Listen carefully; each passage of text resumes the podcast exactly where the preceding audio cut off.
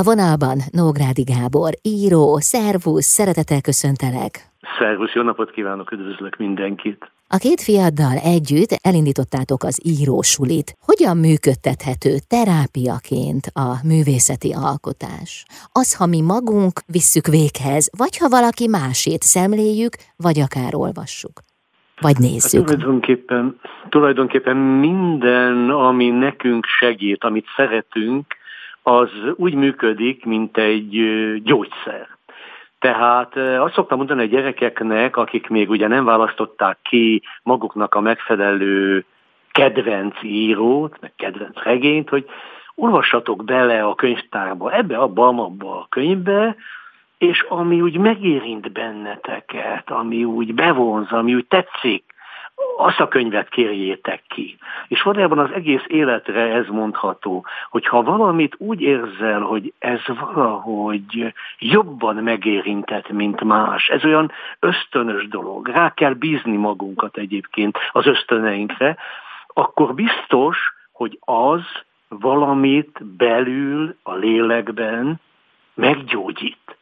Tehát, hogy egész konkrét példát mondjak. Én most ismerkedtem meg Kilar Kilar nevezető lengyel zeneszerző Exodus című művével. Nem bírok leszakadni róla. Mielőtt telefonon felhívtál, akkor is ezt hallgattam. Nem tudom miért megmagyarázhatatlan. Szóval, szóval ez az, amit, amit én ugye kicsi vagyok ahhoz, kevés vagyok ahhoz, hogy ennek a valódi mélyére ássam, hogy miért van az, hogy a kis herceget olyan sokan felnőttek, még felnőtt korban is olvassák. A Mici Mackó ott van az ágyuk mellett az asztalon, vagy a szekrényen. Miért van az, hogy ismételgetünk egy verset újra és újra magunkba, vagy egy, egy névdal dúdolunk? Miért van az, hogy reggel felkelek, és ha nincs jó kedvem, ez előfordul velem is, gondolom, mással is, akinek nem kell Há, nem, soha.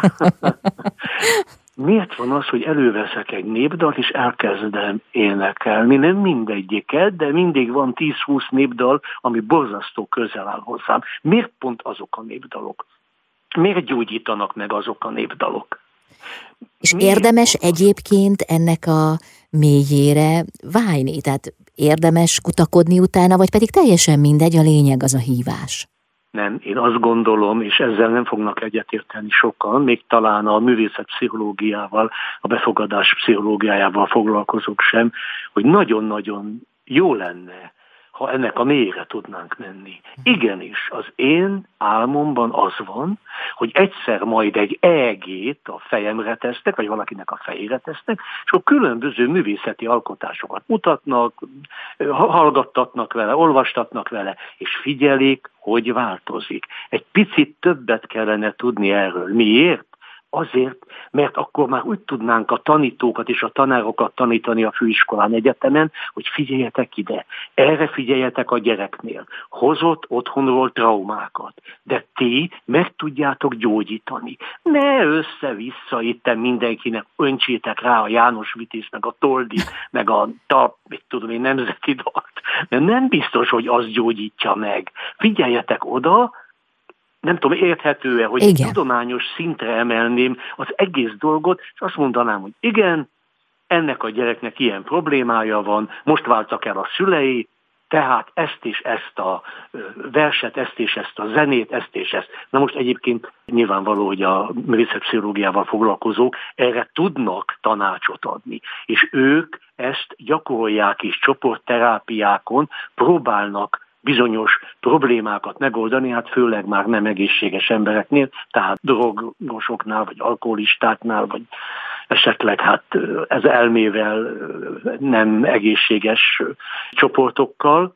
De én azt mondom, most nagyon kemény leszek, hogy senki se normális. Uh-huh. Nincs a világon normális ember. És ez milyen felszabadító? Ez, most úgy, úgy érted a, érted a nem, úgy érted a nem normális, uh-huh. hogy abszolút normális, uh-huh. csak egyszerűen tele van fájdalmakkal, traumákkal, félelmekkel, fél a haláltól, fél a rokonainak az elvesztésétől, fél a munka elvesztésétől, a pénztelenségtől. Tehát nincs normális ember. Egészen durván úgy szoktam fogalmazni, egy normális embert ismerek, aki nem él. Kicsit kemény voltam talán. Én azt hiszem, hogy teljesen érthető volt az, amit mondtál, bár kívül megvalósíthatatlannak érzem a jelen helyzetben ezt, amit felvázoltál, ez eléggé meg lehetne, meg lehetne vizsgálni, ugyanis vannak már olyan technikai eszközeink, hogy megnézzék, mi történik bennünk, mi történik az agyunkban, amikor például én népdalokat éneklek. Miért az a dalla már közelebb hozzám, és nem más? Persze lehet azt mondani, hogy nem baj, hát keresd meg, egy a probléma. Én 75 évesen találtam meg az Exodus Kilártól. Mm. Miért nem mondta valaki nekem 20 évesen, hogy ez van? Miért nem mondta valaki, hogy ez felszabadító? Hát talán mert nekünk magunknak kell felfedezni, nem? Hogy itt is lényeges az út, amit addig megteszünk. Lehet, igazad van, lehetséges. Igen, ahogy, ahogy társat választunk, és nem valaki mondja meg, hogy őt meg őt választjuk partnernek. Tehát hogy lázadoznánk Igen. kellene, ha valaki megmondaná. De mennyire, de mennyire. Lehet. Igen. Hát ez Nagyon még jó, ez tovább gondolásra érdemes. Igen. Ugye? Folytatjuk is. Köszönöm szépen a beszélgetést. Én köszönöm. Nográdi Gábor, író volt a vendégem itt az Intermedzóban.